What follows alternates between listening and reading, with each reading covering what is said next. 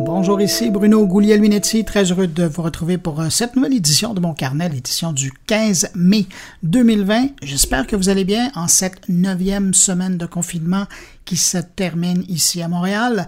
Au sommaire de cette édition cette semaine, ben, on va parler de ces fameuses applications de traçage mobile euh, qui servent à lutter contre la prolifération de la COVID-19. Pour ce faire, on va parler avec Clément Sade, qui est le PDG de Pradeo. C'est une entreprise française qui a fait l'évaluation de plus d'une trentaine de ces applications en marge de la sortie de l'application française Stop COVID. Et on va voir avec euh, lui les bonnes et les mauvaises pratiques dans le domaine à travers la planète. Et puis, on va regarder chez nous, évidemment, hein, qu'est-ce que ça veut dire, euh, ce type d'application dans nos vies. On le sait, il y a quelques groupes qui se font une course présentement pour sortir l'application québécoise qui deviendra la référence, qui va aider à localiser les gens qui sont COVID positifs et alerter ceux qui sont passés dans leur parage. Mais en bout de ligne, ce type d'application, ben, ça soulève beaucoup de questions. Alors, pour en parler, on va aller rejoindre à Québec Jocelyn McClure. Il est le président de la Commission de l'éthique en sciences et en technologie du Québec une commission euh, qui s'est justement penchée sur la question très récemment. Alors, ça va être intéressant de savoir euh, ce qu'ils en pensent, sachant que c'est eux qui conseillent le gouvernement, les ministres, incluant le premier ministre, sur ce type d'enjeu et ce type d'application. Sinon, ben, mes collègues sont là. Il y a Thierry Weber de son côté, question de, de poursuivre dans la thématique des applications de traçage, qui va nous présenter comment est reçue la nouvelle application gouvernementale proposée aux Suisses pour lutter contre la COVID-19 dans son pays. Patrick White s'intéresse à la campagne Média d'ici qui vient d'être lancée pour stimuler l'investissement dans les médias québécois. Stéphane Ricoul nous présente le regroupement des firmes de services professionnels indépendantes, une nouvelle initiative québécoise pour redémarrer l'économie du Québec. Et puis Jean-François Poulain, de son côté, avec son invité, va nous parler de l'interface vocale, un sujet que j'adore. Juste avant de passer à tout ce beau monde-là et avant de revenir sur l'actualité numérique de la semaine, je me suis fait plaisir, vous allez voir, beaucoup de vidéoconférences, je prends un instant pour saluer six auditeurs de mon carnet. Cette semaine, salutations à Jean-Emmanuel Serré, Marie-France Bazot, Jean-François Desmarais, François Provost, Benoît Gilardot et Raphaël Thériault. À vous six, merci pour votre écoute et merci à vous également que je n'ai pas nommé mais qui m'écoutez en ce moment. Merci de m'accueillir entre vos deux oreilles cette semaine. Sur ce, à tous, je vous souhaite une bonne écoute.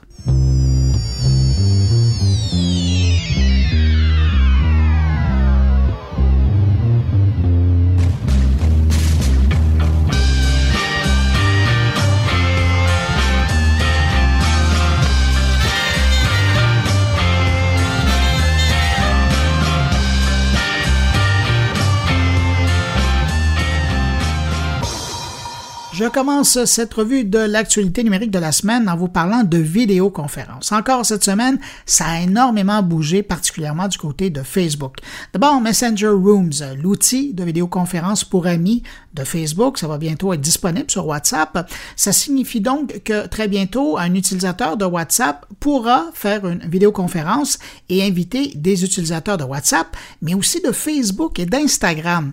Il n'y a pas à dire, hein, Facebook travaille fort pour faire tomber les entre ces différentes plateformes. Et là, j'ai hâte de voir si euh, des joueurs dans le monde de la vidéoconférence vont brandir le drapeau de la pratique monopolistique pour également être disponible à l'intérieur de l'écosystème de Facebook. Pour utiliser le service, vous trouverez un bouton qui invite à lancer une réunion virtuelle avec un maximum de 50 participants. Il y a deux options euh, qui vont être disponibles ou vous allez rester dans l'environnement de WhatsApp ou vous allez démarrer une vidéoconférence sur la plateforme de Messenger pour ensuite inviter vos participants à vous rejoindre en utilisant un hyperlien que vous allez leur partager. Parallèlement à son arrivée prochaine sur WhatsApp, on sait également que l'outil de vidéoconférence Rooms va être intégré aux groupes et aux événements de Facebook. Il n'y aura pas de limite au nombre de vidéoconférences qu'un groupe Facebook pourra héberger, mais il y aura toujours quand même pour le moment une limite de 50 participants par vidéoconférence. Au même moment, mais de l'autre côté de la rue virtuelle, il y a le concurrent Google qui va bientôt offrir une version de son application de vidéoconférence Google Duo avec une capacité de 32 personnes lors d'un appel. On peut dire que ça monte tranquillement, pas vite de leur côté, mais ça grimpe quand même. En mars dernier, Google avait fait passer le nombre de participants de 8 à 12 et là, on se prépare à passer à 32 participants que de bonnes nouvelles de ce côté-là. Mais bon, autant avec Facebook que Google, pour le moment, on est encore loin des 100 participants que peut accueillir la version de base gratuite de Zoom. Dans tous les cas, c'est de bonnes nouvelles parce que maintenant, les utilisateurs ont du choix et selon leurs besoins. Et il y a plusieurs possibilités maintenant qui leur sont offertes.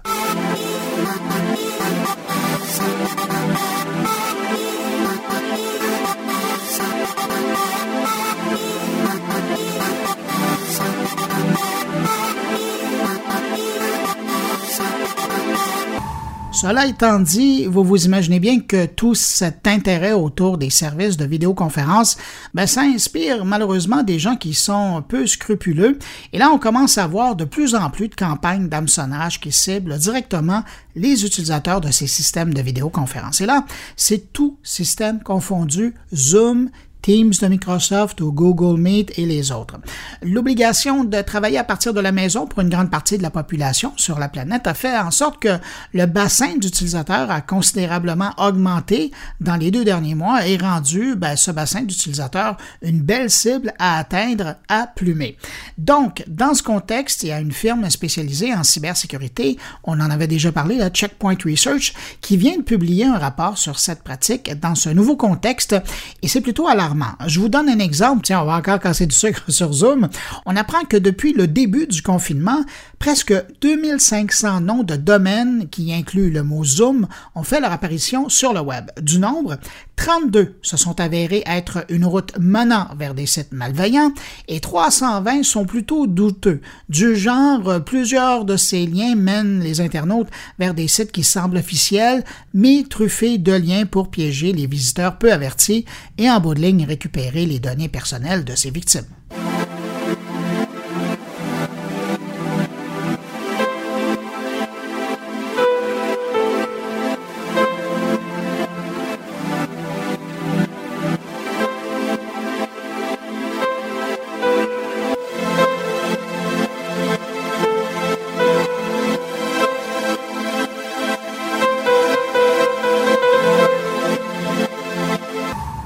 Dernier truc euh, sur le monde de la vidéoconférence, mais cette fois un peu du futur, mais disponible aujourd'hui. Je m'explique.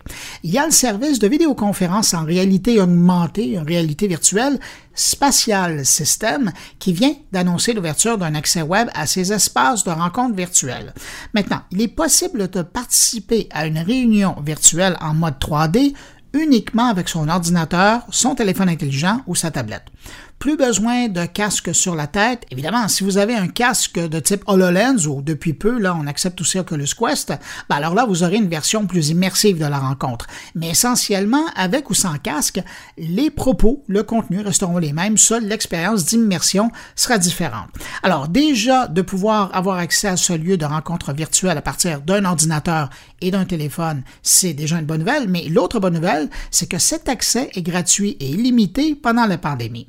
Alors, pour l'utilisateur qui a un casque, euh, c'est un peu comme si on ramenait l'univers de Second Life, mais dans un contexte de réunion virtuelle, avec le savoir-faire technologique et les machines d'aujourd'hui, donc beaucoup plus puissant maintenant en 2020.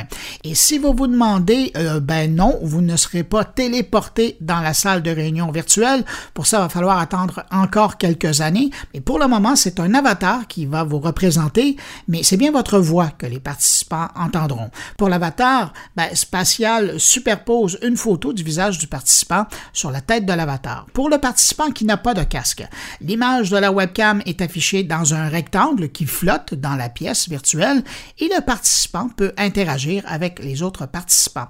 Ça vaut vraiment la peine d'essayer ça. Si vous cherchez ça sur euh, Google, c'est spatial, S-P-A-T-I-A-L, système. Vous allez voir, ça vaut l'expérience.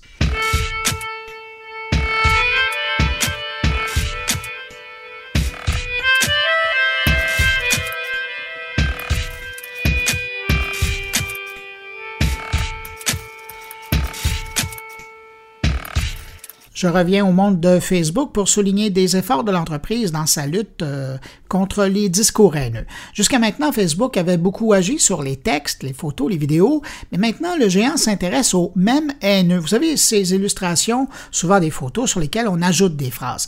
Eh bien, aujourd'hui, Facebook travaille beaucoup avec euh, l'intelligence artificielle pour identifier ce type de messages haineux pour ensuite les faire disparaître.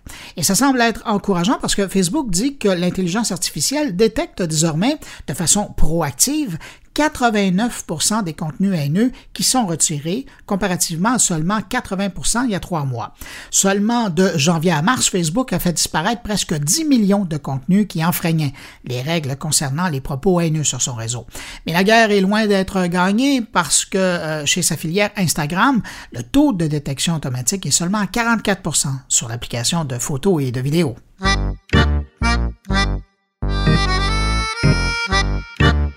Bye.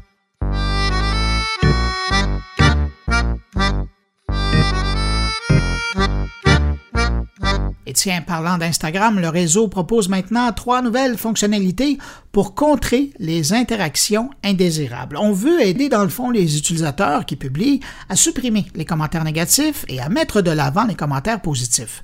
Instagram propose également une fonction qui va permettre de contrôler qui peut vous identifier sur les commentaires et sur les publications. Trois nouvelles fonctions pour lutter contre le harcèlement en ligne et les trolls et on ne peut pas vraiment s'en plaindre. Concrètement, on pourra bientôt épingler certains commentaires pour les faire apparaître en priorité et donner de la visibilité finalement aux messages positifs de la communauté. Et du même coup, on pourra également sélectionner jusqu'à 25 commentaires et les supprimer en même temps.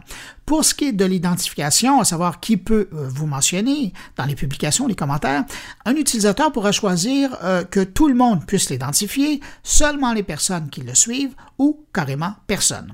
En passant, en parlant d'Instagram, la version light de l'application lancée il y a quelques mois vient d'être retirée du Play Store d'Android. L'application n'est plus soutenue par Facebook. Faut croire que les tests au Mexique, au Pérou et au Kenya n'ont pas vraiment été concluants. Alors Instagram tentait d'offrir une version plus légère de son application avec une interface plus simple, moins lourde pour fonctionner avec des appareils moins puissants et dans des pays où les données mobiles se consomment au compte-gouttes. Mais voilà, ça n'a pas donné vraiment les résultats Alors finalement, on tire la plug et c'en est fini pour la version light d'Instagram.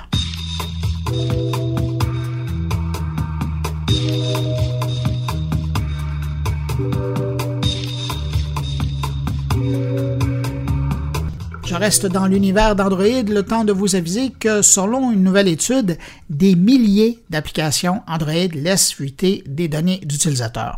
Selon les chercheurs en sécurité de Comparitech, ce sont des mauvaises configurations de bases de données Firebase qui donnent un accès libre aux informations personnelles stockées par plus de 4200 applications.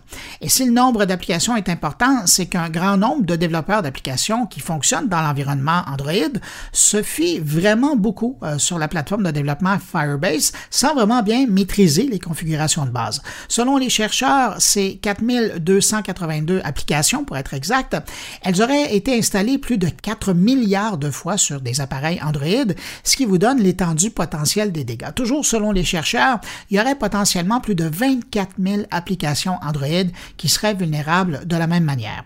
Une fois installées, si les failles sont exploitées, ces applications donneraient accès aux adresses courriels des victimes, au nom d'utilisateur, au mot de passe, au numéro de téléphone et pour certains, même au numéro de carte bancaire.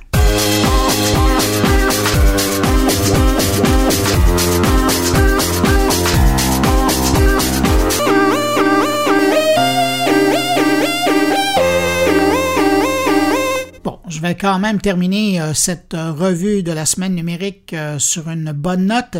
C'est Google qui vient d'ajouter une fonction à son application Google Lens qui lui permet dorénavant de copier vos notes manuscrites vers un ordinateur. Donc, il est maintenant possible de prendre un texte écrit à la main sur une feuille et de la numériser pour l'envoyer sur l'ordinateur à partir de votre téléphone intelligent.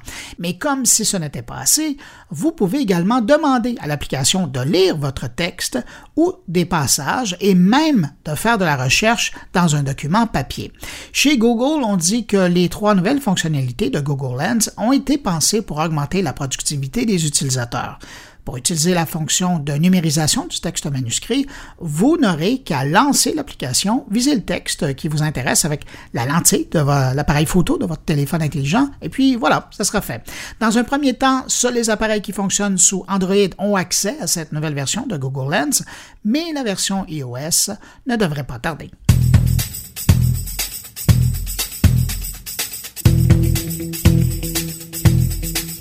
Ces dernières semaines, vous avez probablement entendu parler de ces applications mobiles de traçage de la COVID-19 qui commencent à apparaître un peu partout sur la planète pour aider les citoyens, dans certains cas, les gouvernements dans d'autres, à combattre la transmission du virus.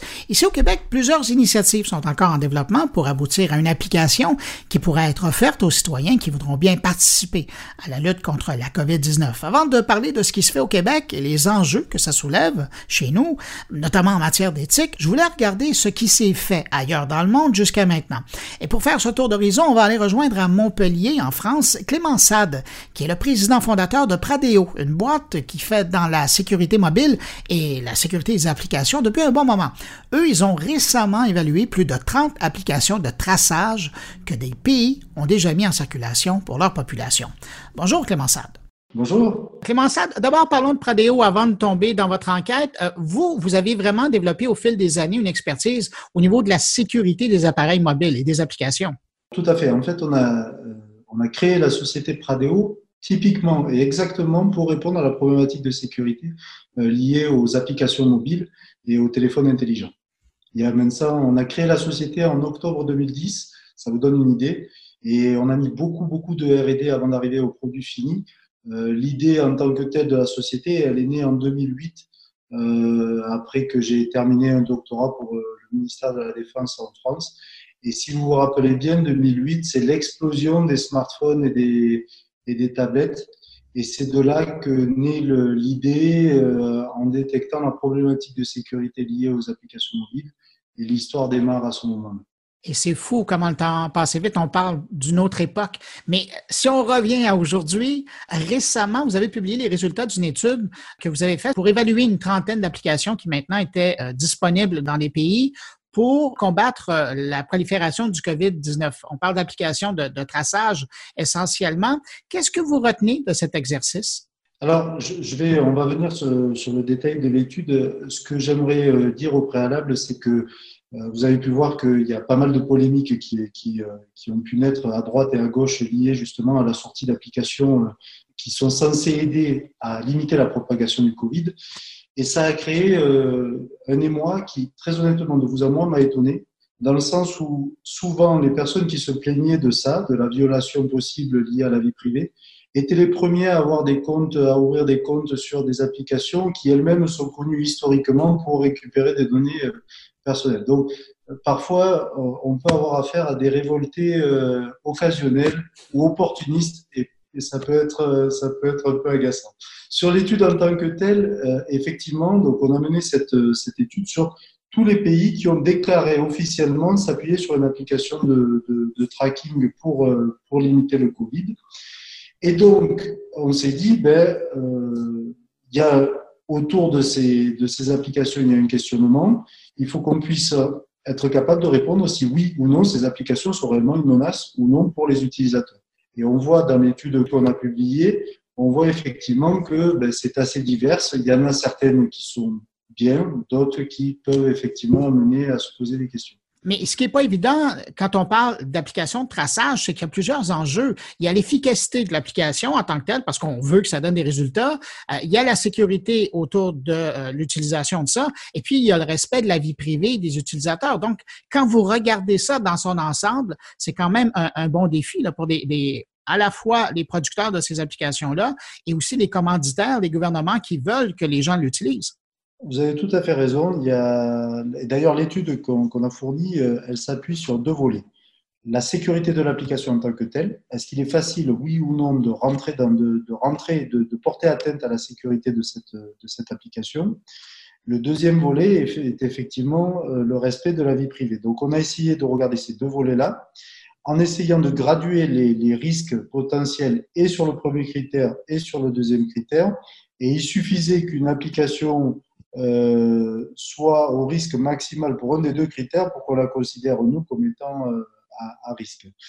Euh, pour aller au bout, je rajouterais qu'il y a un troisième critère qui, celui-là, est, très peu connu et pourtant c'est une menace réelle, qui est la possibilité également de récupérer des données de l'utilisateur non pas à travers l'application en tant que telle, mais peut-être à travers des applications qui seraient d'ores et déjà présentes sur les téléphones intelligents des utilisateurs, de sorte à ce que lorsque l'application de tracking est utilisée, l'application tierce qui cohabite avec cette application récupère des données personnelles de l'utilisateur pour les envoyer euh, à un pirate éventuel. C'est un, une troisième menace euh, que, que, nous avons identifiée, qui est réelle, qui n'est pas traitée dans le cadre de l'étude, mais c'est un troisième volet à, à avoir bien en tête. Mais quand vous regardez, soyons un peu positifs, quand vous regardez, qui fait le mieux selon vous dans la trentaine d'applications que vous avez regardées? Non, voilà, l'idée c'est euh, justement, on voulait, ce qu'on voulait, c'était ne pas tomber dans la, caricature, soit toute négative, soit toute positive. Voilà, rien n'est rien n'est angélique et rien n'est catastrophique. Voilà, il y a il y, a une nuance qui est importante à porter. Donc, quand on regarde le classement, on voit par exemple que euh, l'Allemagne euh, a une, une, application qui est très satisfaisante, qui, en termes de respect de la vie privée et en termes de conception même de l'application, est très satisfaisante. Donc, il y a l'exemple de l'Allemagne. Dans un second rang, il y a Israël également, il y a le Brésil. Et puis après, euh, on a les mauvais élèves qui sont passés euh, en revanche euh, plutôt vers la fin, qui sont les applications de Turquie, de, de, Royaume-Uni et des États-Unis. Ah, c'est quand même surprenant de voir Royaume-Uni et États-Unis dans le palmarès des mauvais élèves.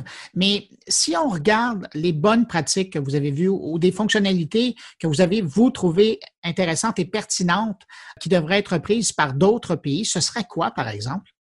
Alors, euh, il y a déjà le fait qu'il il ne faudrait pas que les, applications demandent aux utilisateurs de s'authentifier.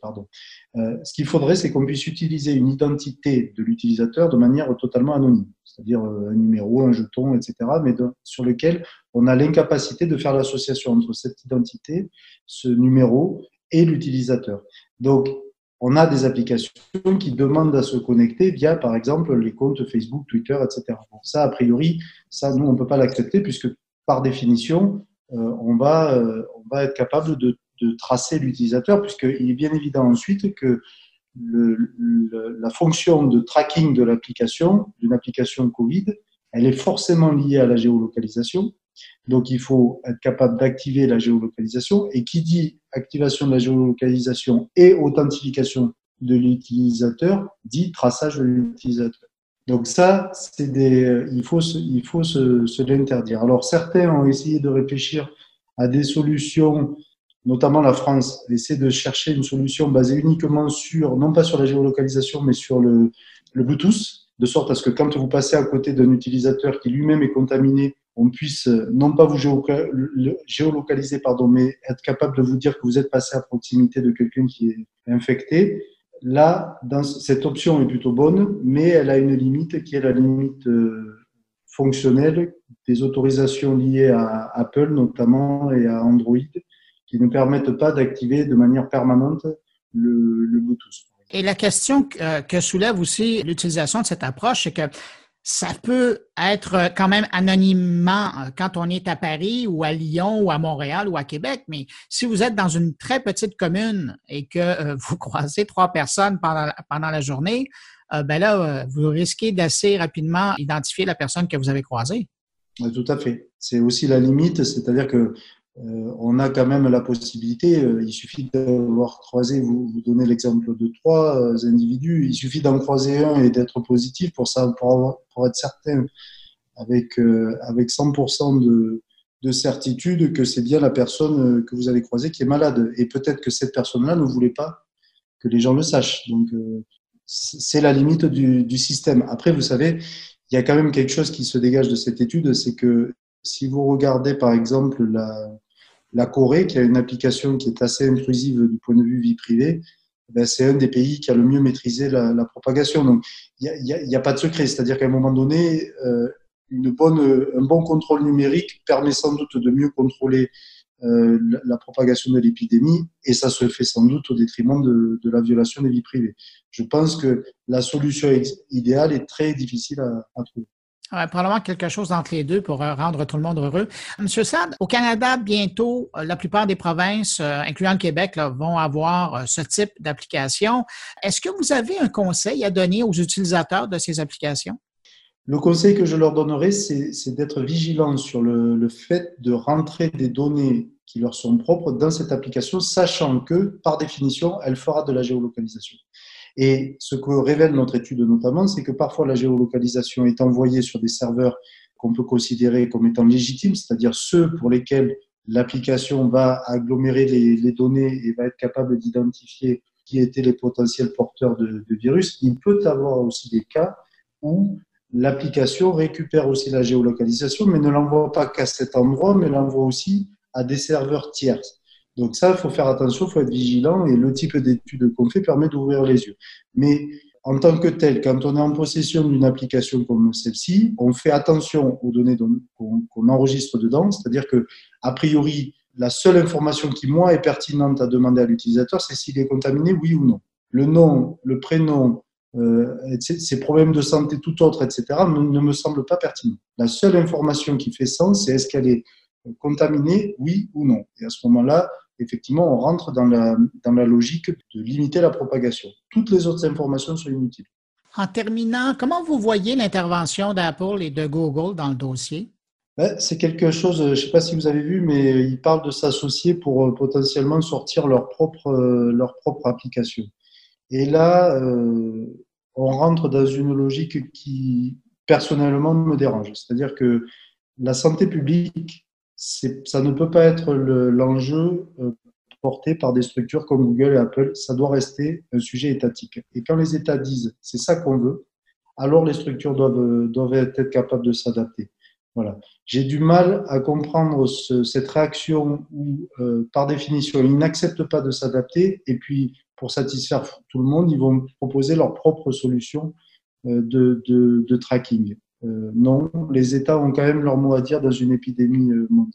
Ah ben, belle opportunité pour eux d'aller chercher énormément de, de données sur la situation pour par la suite les revendre. Écoutez, Clément Sad, PDG de Pradeo, qu'on joignait à Montpellier, merci infiniment d'avoir pris le temps de nous parler. C'était un plaisir, je vous remercie beaucoup.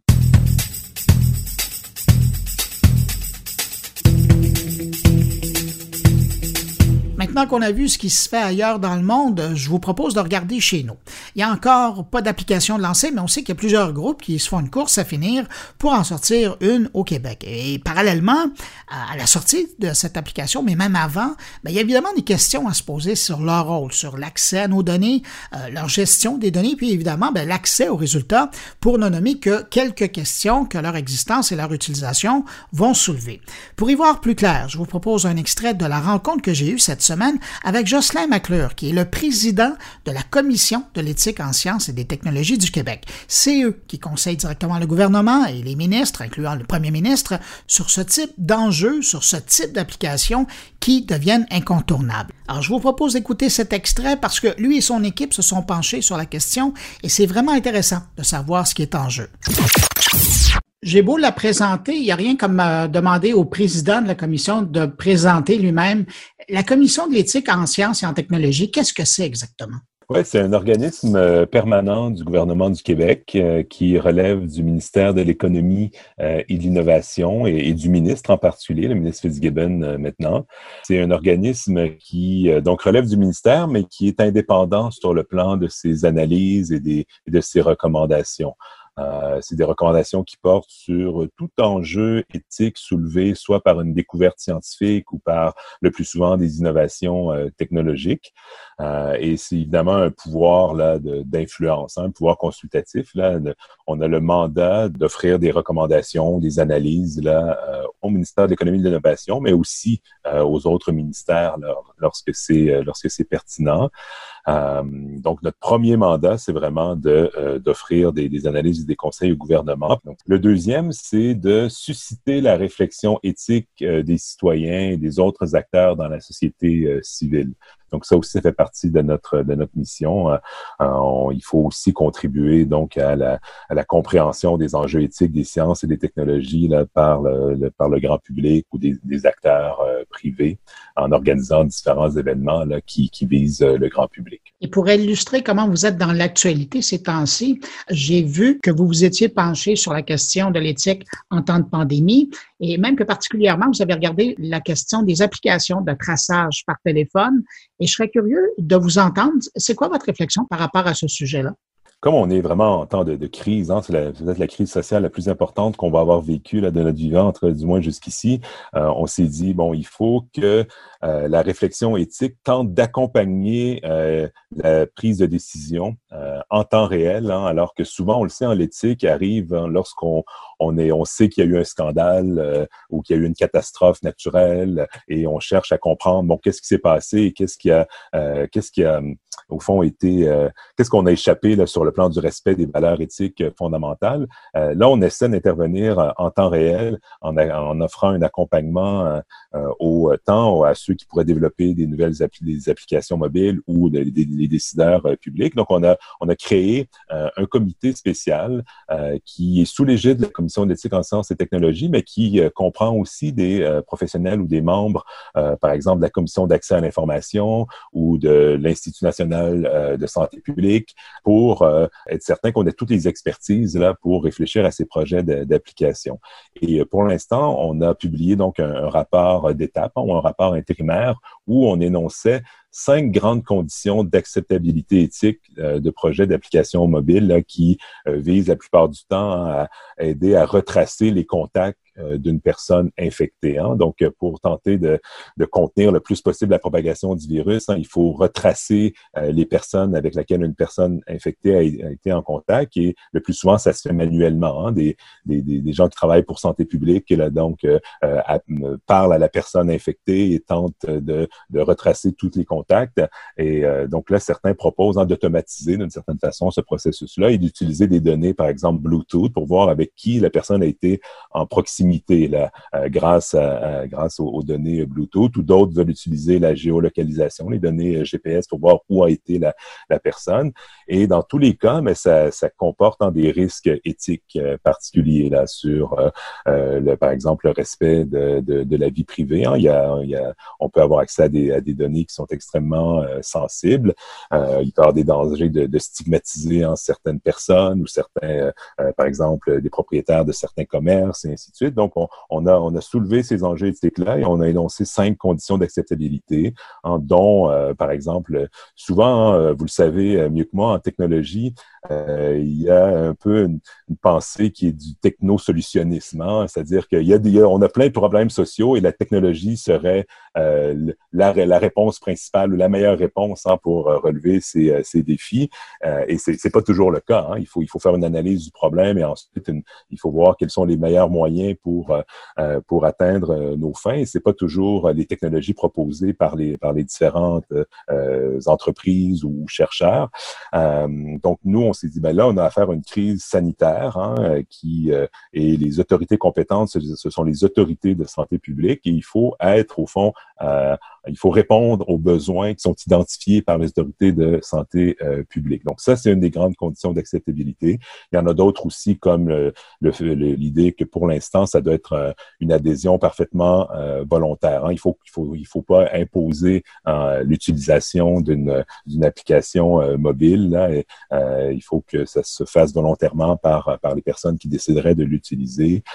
des garanties aussi suffisantes, hein, même si c'est jamais parfait pour la protection de la vie privée.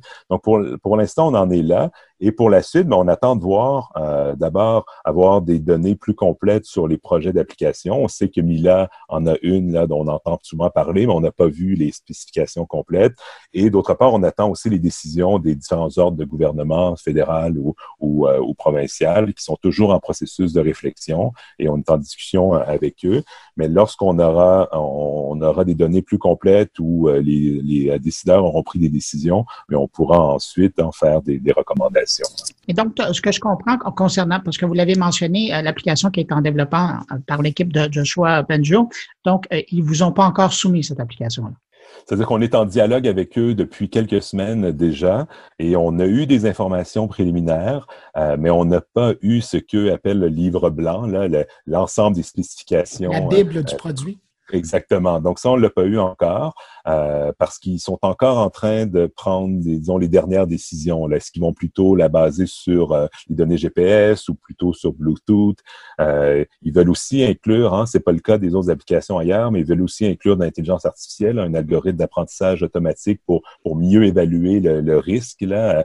C'est-à-dire que via notre téléphone, là, on aurait une évaluation de notre risque d'avoir été infecté hein, et sachant qu'il y a plusieurs asymptomatiques hein, qui sont porteurs mais qui sont asymptomatiques, mais ça pourrait être utile s'il y avait un algorithme prédictif très efficace, mais est-ce que jusqu'à quel point il va être efficace, ainsi de suite. Donc, mais donc on n'a pas encore toutes ces données-là et euh, on devrait aussi avoir des informations plus complètes sur la structure de gouvernance. Donc, pour nous, ça, c'est une des conditions d'acceptabilité. Comment, bon, qui va euh, héberger et gérer les données, de quelle façon, qu'est-ce qu'on va faire avec les données, euh, qui a accès, et ainsi de suite. Et donc, ils vont nous soumettre aussi des informations sur la structure de gouvernance et ensuite, on pourra se, se prononcer. On le sait, dans l'actualité, Apple et Google disent chacun de leur côté, respectivement, travailler sur évidemment leur propre application, euh, un peu comme Facebook a fait par le sondage. Mais si Apple et Google arrivent et, déposent ou rendent disponible à travers la planète leur solution à eux, euh, via leur boutique,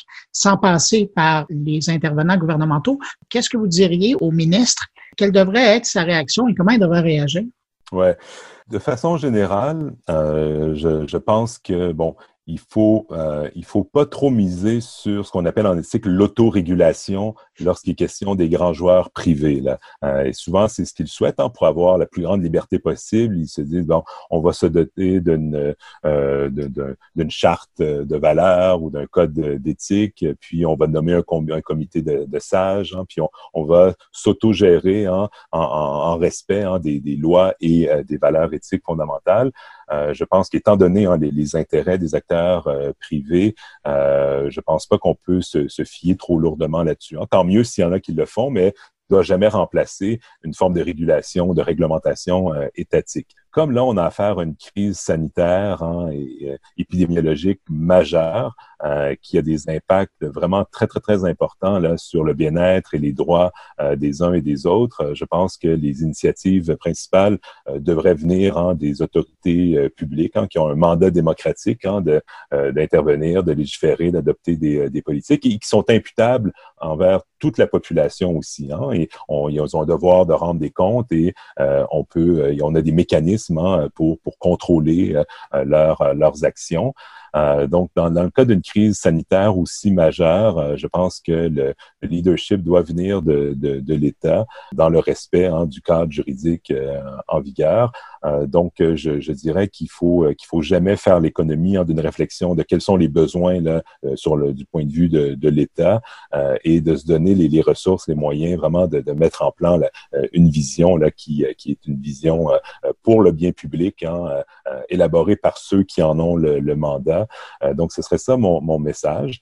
Euh, par rapport à Apple et Google, ma compréhension pour l'instant est qu'ils travaillent à l'élaboration d'un protocole hein, qui fera en sorte que leurs appareils hein, pourraient être compatibles euh, avec différentes applications. Bon, peu importe l'appareil hein, que la personne a et son mode d'exploitation, on, pourrait installer différentes applications qui seraient des applications de traçage ou d'évaluation du risque. Donc, si c'est ça leur, leur projet pour l'instant, ça, ça pourrait être tout à fait acceptable. Comment vous voyez l'initiative de joueurs privés, par exemple, pour pas les nommer Vidéotron, qui sortent des outils euh, de traçage dans des lieux bien précis? On parle pas de lieux publics, on parle de lieux de travail. Est-ce que ça, vous voyez ça d'un bon oeil? C'est une, bonne question, hein, parce qu'on peut avoir une approche de vraiment centrée sur euh, la société civile, c'est-à-dire euh, les entreprises, les employeurs, la relation euh, de travail entre employeurs employés ou des applications pour les citoyens eux-mêmes. Je décide de télécharger une application, puis ça m'aide à évaluer mon risque individuel et je module mon comportement en, en conséquence, versus une, une des approches parfois qu'on appelle plus centralisées, mais qui relève vraiment d'une vision là, des, des autorités publiques. ça, c'est un, des grands enjeux là, que les différentes sociétés ont à trancher.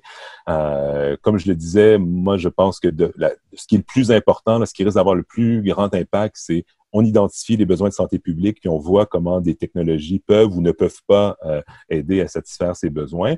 Mais si, en parallèle, euh, d'autres veulent dire, bon, de façon très volontaire. Des gens peuvent télécharger des applications, des employeurs peuvent les utiliser. Si ça se fait dans le cadre du respect des lois en vigueur, et ça, il faut être très insistant là-dessus, entre autres le respect de la vie privée, parce qu'il y a des façons là, de surveiller le travail des employés qui peuvent être extrêmement abusives, qui peuvent contrevenir à nos lois sur la protection euh, de la vie euh, personnelle. Donc, il faut être extrêmement sensible à ça. Mais si ça se fait dans le respect des lois euh, en vigueur et que c'est de façon parfaitement euh, basée sur le consentement hein, des, des parties impliquées, ça peut être acceptable une préoccupation qu'on peut avoir, c'est s'il y a une multiplication de ces applications, euh, ben, est-ce que ça fait en sorte que l'efficacité des unes et des autres devient moins grande? Donc ça, il faut, il faut porter attention à ça, mais ça peut être possible d'avoir deux approches, une qui vient vraiment de, de l'État et de la santé publique euh, et l'autre là, qui est laissée à la discrétion de différents acteurs qui veulent avoir plus d'informations pour prendre des décisions en conséquence.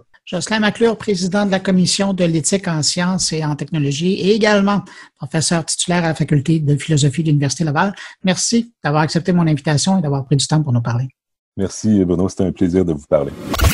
Si le sujet vous intéresse, euh, si le rôle de la Commission de l'éthique en sciences et en technologie du Québec vous intéresse, je vous invite fortement à aller écouter toute l'entrevue avec euh, son président, Jocelyn McClure. Elle est disponible gratuitement sur le site de Mon Carnet à l'adresse moncarnet.com.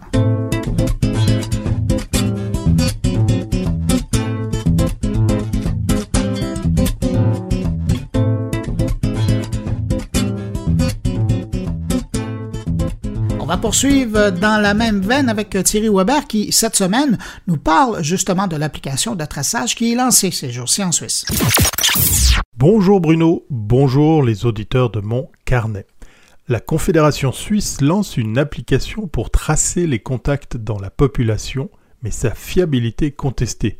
Une application qui doit permettre de retracer les contacts des personnes infectées par le coronavirus. Une app qui ne sera pas lancée sans base légale. Malgré une phase de test qu'avait prévue la Confédération, tout ne se passe pas aussi bien que prévu. Surtout que dans le même laps de temps, il avait été demandé aux tenanciers de restaurants qui viennent d'ouvrir de récolter les coordonnées de chaque client. Faute de base légale, les clients de restaurants ne seront pas obligés de fournir des données personnelles. Cette récolte ne pourra se faire que sur une base volontaire, a tranché le Conseil fédéral. Alors que le nombre de cas de coronavirus est en recul, la Confédération souhaite connaître comment se propage la maladie. Une application de traçage développée notamment par le PFL, l'École Polytechnique Fédérale de Lausanne, doit être proposée au grand public. Son but? Savoir si vous avez été en contact avec des personnes malades pour ensuite vous mettre en quarantaine. Pour le Conseil fédéral, l'application peut servir de support aux mesures mises en œuvre par les cantons pour endiguer la propagation du virus. Elle sera installée sur une base volontaire. Pratiquement, si une personne munie de l'application est testée positive au Covid-19, tous les possesseurs de l'application pour lesquels il a été établi qu'ils se trouvaient lors des derniers jours à moins de 2 mètres pendant plus de 15 minutes sont automatiquement avertis. Si vous recevez une alerte, vous avez le choix d'appeler une hotline. Dès lors, le médecin cantonal peut vous mettre en quarantaine. Le canton de Vaud s'est d'ores et déjà proposé pour intégrer la phase pilote de ce projet. Le Conseil fédéral veut aller trop vite selon plusieurs parlementaires. Le conseiller national Balthazar Glatli des Verts de Zurich, souhaite s'assurer que l'on puisse effacer rapidement les données et que le but de l'application soit clairement énoncé. Il s'agit, selon lui, d'éviter les glissements vers la surveillance de la population. Sur ce point, il est rejoint par d'autres parties. Les questions juridiques sont nombreuses. Si je reçois une alerte, dois-je avertir mon employeur sachant que l'application peut se tromper? Un magasin peut-il interdire l'accès aux personnes n'ayant pas téléchargé l'application? Ou encore, un tribunal peut-il vous demander de fournir vos données cryptées? Que se passe-t-il si une personne porte plainte contre une autre en disant cette personne a été informée par l'application qu'elle était potentiellement positive au virus? Elle n'a pas pris les précautions nécessaires et c'est elle qui m'a transmis le virus. Dans ce cas, la justice peut-elle accéder aux données de localisation et de contact de la personne incriminée? Se questionnent nos politiques. Le Conseil fédéral souhaite de son côté aller vite. Trop vite? Beaucoup de personnes mettent en doute l'usage d'une telle application, à commencer par un autre spécialiste de l'EPFL. Oui, oui, en effet, pendant que des chercheurs œuvrent à réaliser cette application, d'autres tendent à prouver son inefficacité via des travaux de recherche bien documentés. Apple et Google rappellent quant à eux que plusieurs millions de personnes ne pourront tout simplement pas utiliser ou bénéficier de telle application puisque possesseurs de versions trop anciennes de smartphones. Le cadre de ce projet ici en Suisse nous fait rappeler l'affaire des fiches, une affaire révélée au grand jour qui avait fait apparaître une montagne de données collectées sur plusieurs citoyens suisses de façon totalement illégale. Les questions sur les futurs usages d'une telle application soulèvent encore plus de méfiance envers son installation. L'approche helvétique tranche avec celle du gouvernement français en inversant la logique. Il n'y aura pas d'application de traçage sans l'aval du Parlement. Pas sûr qu'à terme ce projet aboutisse à de réels résultats et que la population suisse joue le jeu d'installer cette application volontairement. Allez, à bientôt si c'est pas avant et portez-vous bien.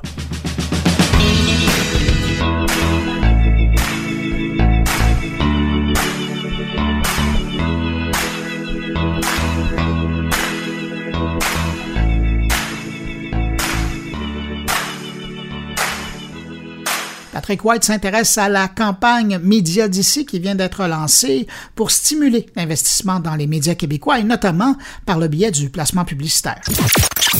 Aujourd'hui, ben, je vous parle d'une nouvelle importante qui s'est euh, développée, euh, qui, qui a été dévoilée dans le secteur des médias au Québec et de la publicité également, le lancement du mouvement Média d'ici pour encourager l'investissement dans les médias au Québec, évidemment l'investissement publicitaire avant tout.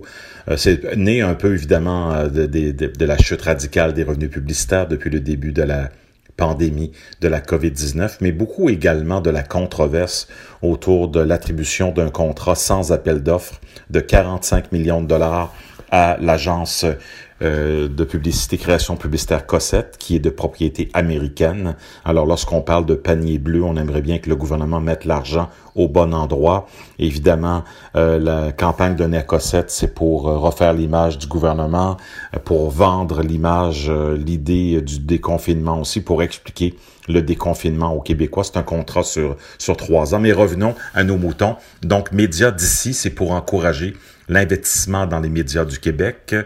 Euh, ça a été lancé par l'A2C euh, Québec, qui est un regroupement d'agences publicitaires, et également le CDMQ, euh, le Conseil des médias, des directeurs euh, médias du Québec pour les achats publicitaires. Donc, ils ont lancé un manifeste pour des pratiques médias responsables, pour souligner l'importance d'investir dans les médias québécois et de rallier l'ensemble de l'industrie à cet enjeu. Évidemment, on sait qu'en ce moment, Google, Facebook euh, réussissent à aller chercher près de 55 à 60% de la tarte publicitaire euh, au Québec, ce qui est un gros problème majeur parce qu'il n'y a pas de redevance versée directement aux médias québécois. C'est une assiette publicitaire également qui, euh, qui échappe aux agences d'ici, aux médias d'ici. Euh, également, on sait que Google, Amazon, toutes ces entreprises-là, Netflix, euh, ne paient pas d'impôts au Canada, souvent ne collectent même pas la TPS ou la TVQ. Donc, c'est une très grosse nouvelle pour l'industrie des médias au Québec, une espèce de bouée de sauvetage, comme ils le disent, qui serait à portée de vue. Évidemment, c'est pas ça qui va régler l'ensemble du problème, mais le financement des médias, la crise des médias est problématique. C'est une crise qui est permanente on le sait, elle s'est accentuée depuis le début de la, pandémie et les chiffres sont, euh, sont assez notables. Hein.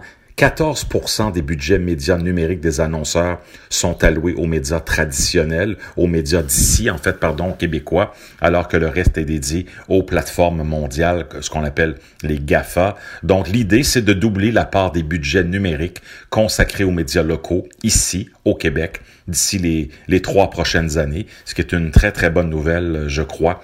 Euh, donc, évidemment, euh, c'est une excellente initiative. Plus que jamais, il est essentiel de soutenir nos entreprises locales et nos médias locaux. Et les agences veulent donc doubler la part des médias québécois euh, du côté, euh, évidemment, des recettes publicitaires, qui sont une une des, des sources de revenus des médias, parce que maintenant, il y a les abonnements payants, il y a les, la diversification des services, comme l'organisation d'événements, donner des formations, euh, évidemment, on pourrait faire payer pour des services spécifiques comme les infolettres ou encore des séries vidéo des contenus à valeur ajoutée, évidemment. Il y a toute la question de la philanthropie également qui doit se développer. Les sources de revenus, ben, on peut monétiser les vidéos également d'une, d'une certaine manière. Alors, la coalition annoncée cette semaine, c'est un allié de poids. Hein. C'est une coalition de 70 agences et responsables de placement publicitaire. Ça inclut euh, également un grand nombre de médias québécois, que ce soit Québécois, euh, Radio-Canada, euh, la presse, tous les grands médias du Québec en font partie, Cogeco est là-dedans aussi, de même que Le Devoir. Donc c'est très important, cette association-là qui, qui s'est faite avec les médias également. cette association-là qui a été créée cette semaine, elle est dirigée entre autres par Patrick Lauzon, euh, qui est président de l'agence montréalaise d'analytique publicitaire M32 Connect.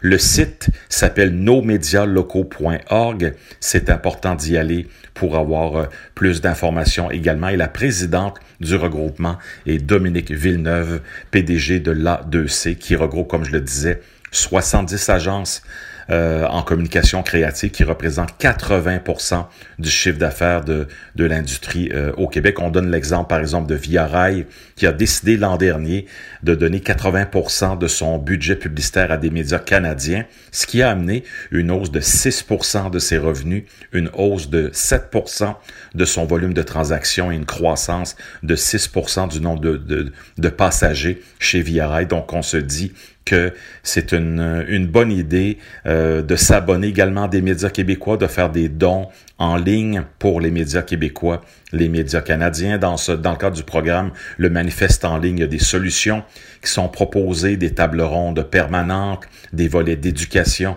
aux médias. Euh, également euh, la, toute la question de la création de contenu, euh, de rassembler les acteurs du milieu euh, plus que jamais. On veut aider les gens, encourager les gens à désactiver leurs bloqueurs de publicité qui priveraient, selon les promoteurs de l'initiative, les médias québécois, de dizaines de millions de dollars en revenus publicitaires. C'est peut-être même plus que ça, selon moi.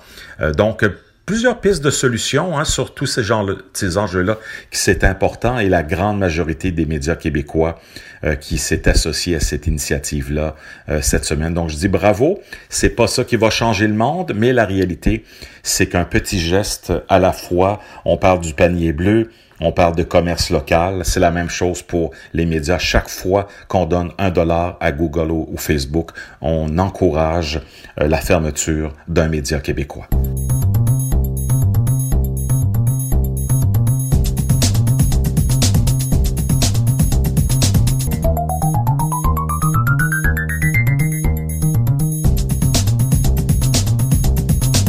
Stéphane Ricoul nous présente le regroupement des firmes de services professionnels indépendantes, une nouvelle initiative québécoise pour redémarrer l'économie du Québec.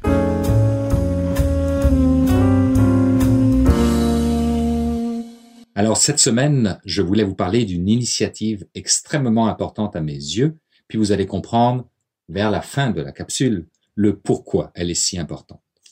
Alors cette initiative, dont je ne suis pas l'initiateur, mais pour laquelle j'étais au cœur de son accélération due au contexte économique actuel, elle est à propos d'une presque centaine d'entreprises de services professionnels qui sont compétitrices entre elles dans la vraie vie, mais qui se sont regroupées pour coopérer ensemble dans le but d'aider, selon leur expertise respective, à la relance économique du Québec à l'image hein, du, du, mouvement ou de l'idée d'achat local, dont on parle énormément aujourd'hui, ou même de l'initiative Panier Bleu, l'idée est de créer un portail de services B2B afin de pouvoir mettre en relation les besoins des entreprises québécoises et les expertises québécoises qui sont présentes dans la province.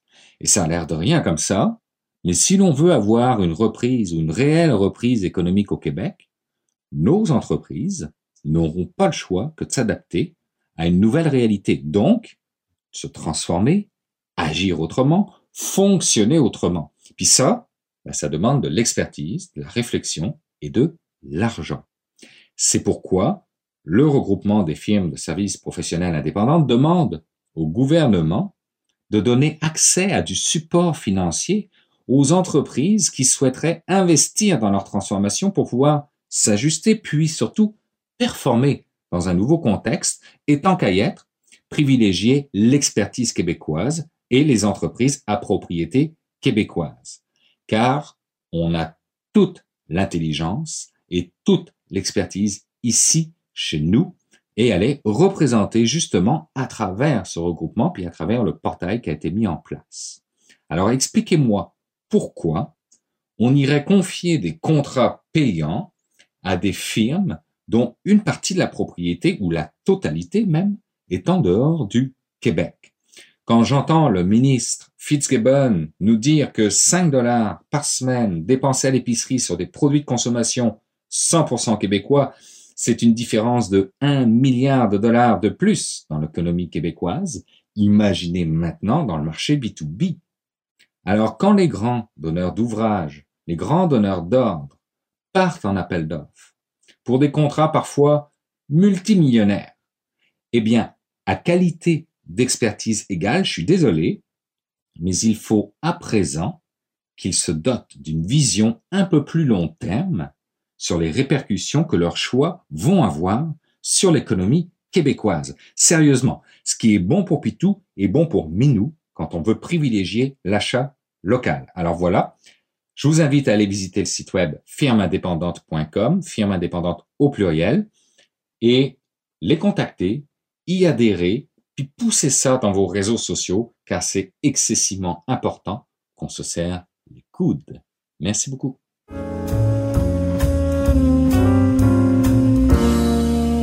C'est le temps d'aller rejoindre Jean-François Poulain. Salut Jean-François. Bonjour Bruno. Jean-François, aujourd'hui, tu me fais, d'habitude, tu me fais toujours plaisir, mais particulièrement cette semaine avec ton sujet, parce qu'on parle d'interface vocale. On parle d'interface vocale, effectivement, avec notre invité Mike Coppen, Mikey, qui est une demoiselle, une dame en fait, qui habite en France, qui est une spécialiste de l'expérience utilisateur appliquée à l'expérience vocale. Puis ça a été une super entrevue qui a été très longue. C'était déchirant de faire de, couper pour avoir le, temps qu'on a besoin pour le Oui, mais tu t'es fait plaisir parce que tu m'as dit que tu as caché quelque part une entrevue intégrale et que tu vas la ressortir plus tard. Mais là, aujourd'hui, ce qu'on présente, c'est le, je veux c'est le best-of, un extrait euh, le plus chaud de votre rencontre. Exactement. C'est intéressant parce que c'est quelque chose que les gens doivent de plus en plus tenir en compte pour ne serait-ce que de penser à l'indexation. Hein. La, plupart des recherches qu'on fait maintenant en ligne, ben, on les fait à travers des interfaces vocales. Euh, et, l'indexation n'est pas nécessairement prise en compte encore pour ça. Et c'est extrêmement beaucoup plus sévère que celui de, de, le faire à travers Google.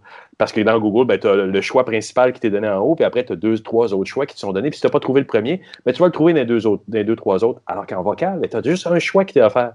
Il t'a dit, j'ai trouvé ceci, puis si c'est pas cela, ben, il faut que tu fasses ta recherche. De temps, effectivement. Non, c'est vraiment le défi pour même du côté de ben, le défi, il est du côté du créateur euh, qui prépare donc son entreprise ou son contenu à être recherché euh, de façon vocale, mais c'est aussi pour l'utilisateur. On est encore dans le moment, euh, le balbutiement de l'utilisation. Évidemment, les, informations de base, on, on les sait parce qu'on les répète, parce que c'est des commandes qu'on va donner assez de façon assez régulière. Mais quand on sort du champ d'utilisation régulier, euh, là, à un moment donné, euh, c'est quoi le bon mot, c'est quoi la bonne expression pour arriver à ce qu'on veut?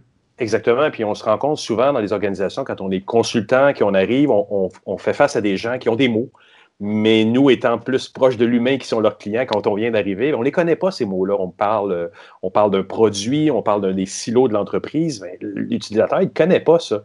Donc, de penser l'organisation dans une façon, mais ça, c'est toute la base du UX en, principe ou de la stratégie qu'on fait avec nos clients d'habitude. Si on écoute trop ce qu'ils sont, on ne sert pas ceux qu'ils veulent servir. Penser aux clients et pas penser aux structures de l'entreprise. C'est tellement compliqué. On est en 2020, ça fait 22 ans que je fais ça. Je me bats encore tous les jours pour que ça soit une réflexion qui C'est le quotidien. Quand tu arrives dans une organisation, c'est la première chose à leur faire réaliser, c'est OK, regardez ce que vous avez fait en termes de communication, peu importe les interfaces, les plateformes. Avez-vous vraiment pensé à votre clientèle, à vos utilisateurs?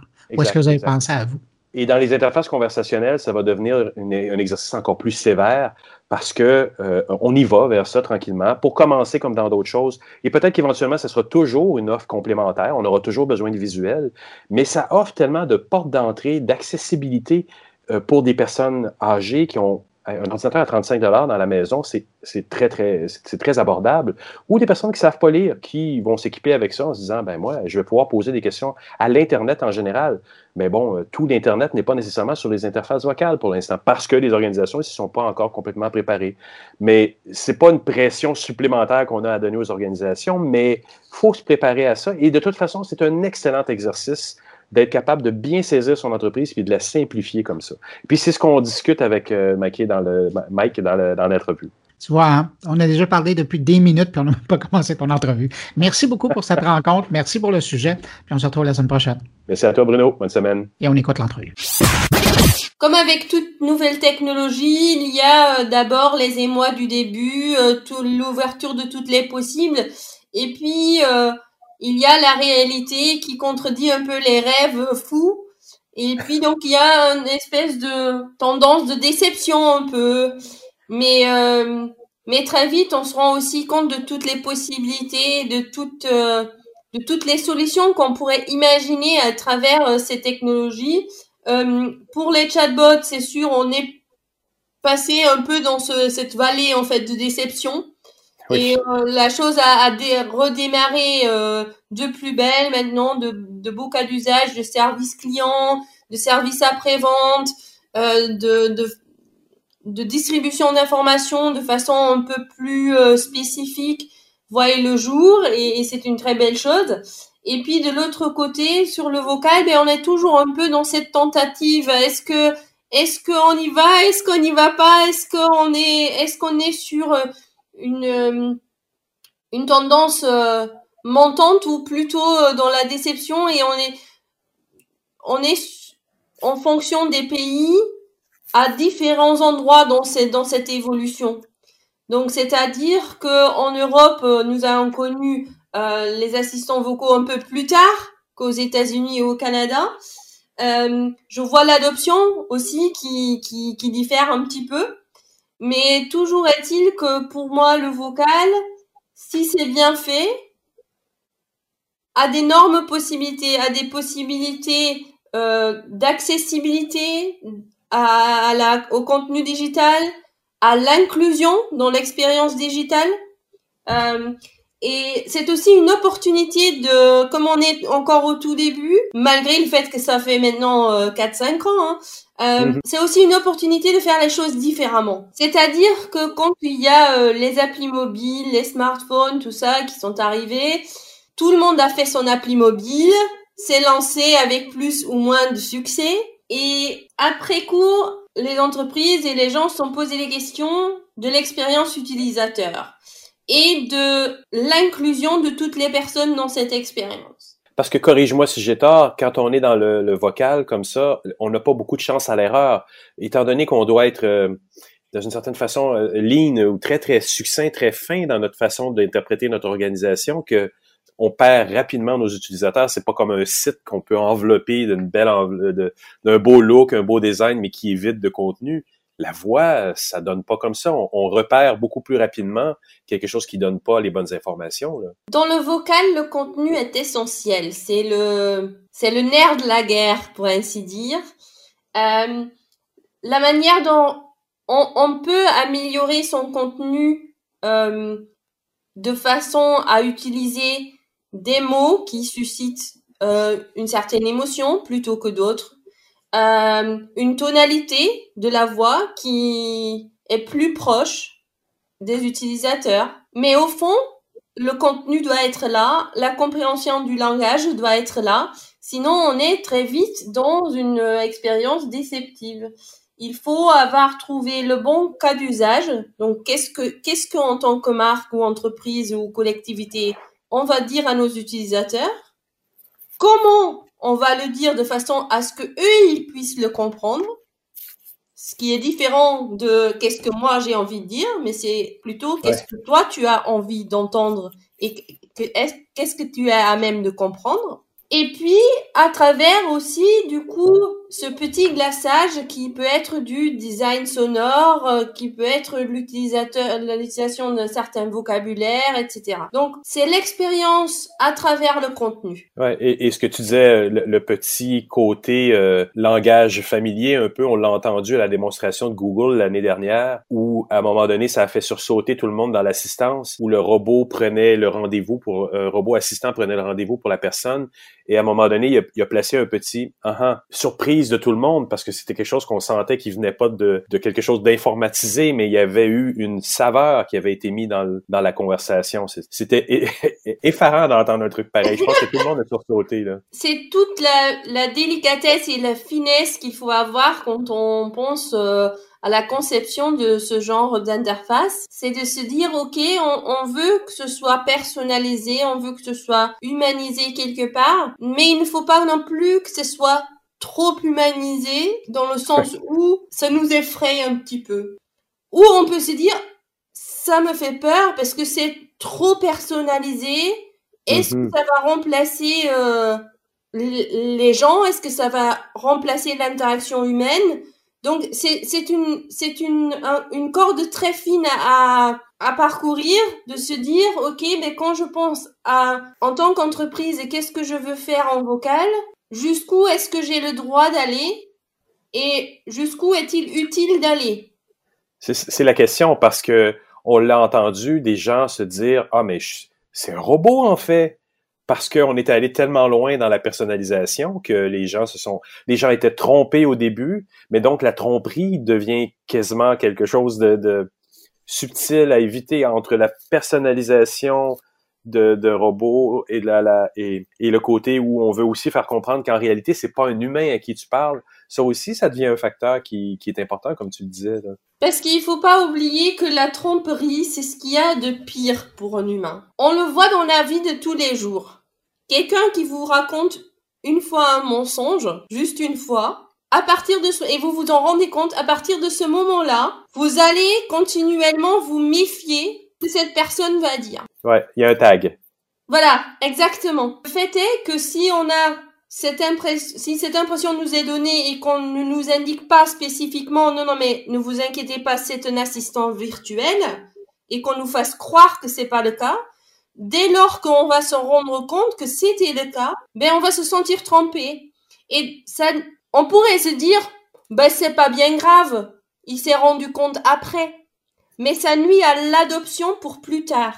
Donc dans le court terme, on pourrait se dire ça, mais il faut toujours regarder aussi quand on conçoit une expérience, pas seulement qu'est-ce que je suis capable de faire aujourd'hui avec cette technologie, et qu'est-ce que je veux faire en tant qu'entreprise ou collectivité ou, ou organisme avec cette technologie aujourd'hui, mais aussi avoir en tête où est-ce que je veux l'amener dans le long terme. Où est-ce que je l'inscris dans le parcours de mon client, de mon consommateur, dans le long terme. Pas seulement maintenant ni dans un an euh, avec cette petite expérimentation en mode prototype euh, que je fais là dans mon département d'innovation, mais réellement quelle, est cette, quelle est la vision pour plus tard? Et comment ce que je fais aujourd'hui va impacter le plus tard? Donc, comment une entreprise ou une organisation peut se préparer à dire j'ai quelques mots, comme dans n'importe quelle conversation, j'ai un elevator pitch à faire à quelqu'un pour qu'il comprenne mon entreprise ou mon organisation et que je ne le perde pas? Par où il, commence dans cette, dans cette finesse-là? Qu'est-ce qu'il peut faire? C'est une grosse question, hein? C'est une grosse question, mais qui a une réponse simple au fin de compte. Cette réponse-là est quelle est la question aujourd'hui à laquelle vos utilisateurs ne trouvent pas de réponse ailleurs concernant votre entreprise? Quelles sont les informations qu'ils ont besoin d'entendre et qu'ils ont envie d'entendre surtout? Parce qu'il faut se dire que autant sur d'autres interfaces, comme, comme vous dites si bien, on peut mettre euh, tout le contenu qu'on veut sur euh, les pixels qu'on veut. Bon, et encore, c'est pas recommandé d'un point de vue expérience utilisateur. Euh, mais c'est l'entreprise qui prend l'initiative de communiquer quelque chose. C'est un peu comme quelqu'un qui à tout prix veut vous faire passer un message. Et ça a toujours été comme ça. Ça a commencé avec les pancartes dans le métro, avec les affiches. Sur le mobile avec les notifications, sur les sites web avec euh, grande force de visuel euh, attirant, et ensuite avec des emailing euh, parce qu'on veut recevoir la newsletter, etc. Ça a toujours été, moi l'entreprise, je veux vous faire passer un message. Or, le vocal, et ce, ce pourquoi je me bats réellement, c'est l'inverse. C'est-à-dire que l'utilisateur va prendre l'initiative parce que ces enceintes connectées ou les bornes qu'on pourrait avoir dans une ville, par exemple, ils ne vont pas se mettre à parler spontanément parce que sinon ce serait la cacophonie. Donc c'est là à l'utilisateur qui va prendre l'initiative d'interagir, de dire comment ça me parler, de démarrer la conversation. Parce qu'en principe, il a une question. Voilà, exactement. Il a une question, il a un besoin d'information ou il a besoin de se divertir, mais tout commence par lui. Beaucoup plus que dans les autres interfaces où l'expérience utilisateur devrait aussi être au cœur des préoccupations, mais qui ne l'est pas toujours. Là, sur le vocal, c'est non seulement nécessaire, mais c'est essentiel. C'est que si vous ne vous positionnez pas au départ sur euh, la centricité vers l'utilisateur, ben, du coup, vous allez faire un gâteau pourri. Euh, oui, oui. Moi, parfois, je, je, je, parle de transformation vocale. Donc, c'est-à-dire, on a une, ou conversationnelle. On a une transformation digitale d'une entreprise, mais pour moi, il existe aussi une transformation conversationnelle. C'est-à-dire, il faut opérer un pivot conversationnel de tout le contenu qu'on peut avoir. Et Dieu sait que dans une entreprise, du contenu, plus elle est grande, plus il y en a. Et on pourrait vouloir à tout prix se dire, on a tout ce contenu, eh bien, on va le rendre disponible en vocal. On va tout rendre disponible en vocal. Et puis, là, l'utilisateur, euh, soit va poser une question, du coup, va se retrouver avec une telle quantité d'informations d'un coup qui ne va plus savoir quoi en faire. Il faut savoir que la mémoire auditive euh, est beaucoup, beaucoup plus sélective en fait que la mémoire visuelle. Euh, L'attention aussi auditive est moindre. Donc on va pas continuer à écouter quelqu'un aussi longtemps qu'on passerait du temps à lire quelque chose qui nous intéresse. Et puis euh, cette transformation conversationnelle, c'est pas seulement euh, faire des applications vocales sur les enceintes connectées qu'on peut connaître, mais c'est aussi inscrire le vocal dans ben, préparer son contenu web pour la recherche vocale. La recherche vocale qui représente tout de même presque la moitié, si ce n'est plus, euh, des recherches qui se font aujourd'hui. Donc si là, votre contenu, il n'est pas adapté au vocal, au conversationnel, c'est pareil, l'utilisateur va soit se retrouver avec un contenu pas possible parce que vous aurez mis les balises qui vont bien, qui font que l'assistante connectée va commencer à lire votre contenu, soit vous avez rien fait du tout et votre assistant va dire je suis désolé, je ne connais pas cela. Mike Coppens, merci beaucoup pour cette entrevue, ça a été extrêmement intéressant. Ah ben avec grand plaisir, j'ai encore tellement de choses à dire, je pourrais parler pendant des heures.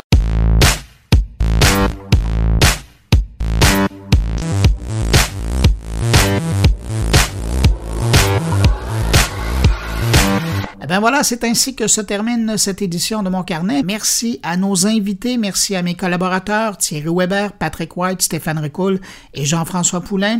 Je vous le rappelle, hein, vous n'hésitez pas à partager inviter vos amis, vos abonnés, vos cousins, vos cousines à écouter mon carnet si vous pensez que ça peut les intéresser.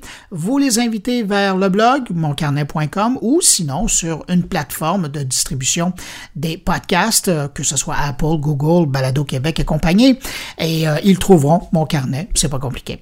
Et si vous désirez me laisser un mot, ça aussi c'est pas compliqué. Vous pouvez le faire en passant par les réseaux sociaux, en utilisant le hashtag mon carnet, par la page SoundCloud de mon carnet ou sinon, ben, carrément par le blog. Je vous rappelle l'adresse, moncarnet.com. Merci d'avoir été là. On se retrouve la semaine prochaine pour une nouvelle édition de Mon Carnet. Au revoir.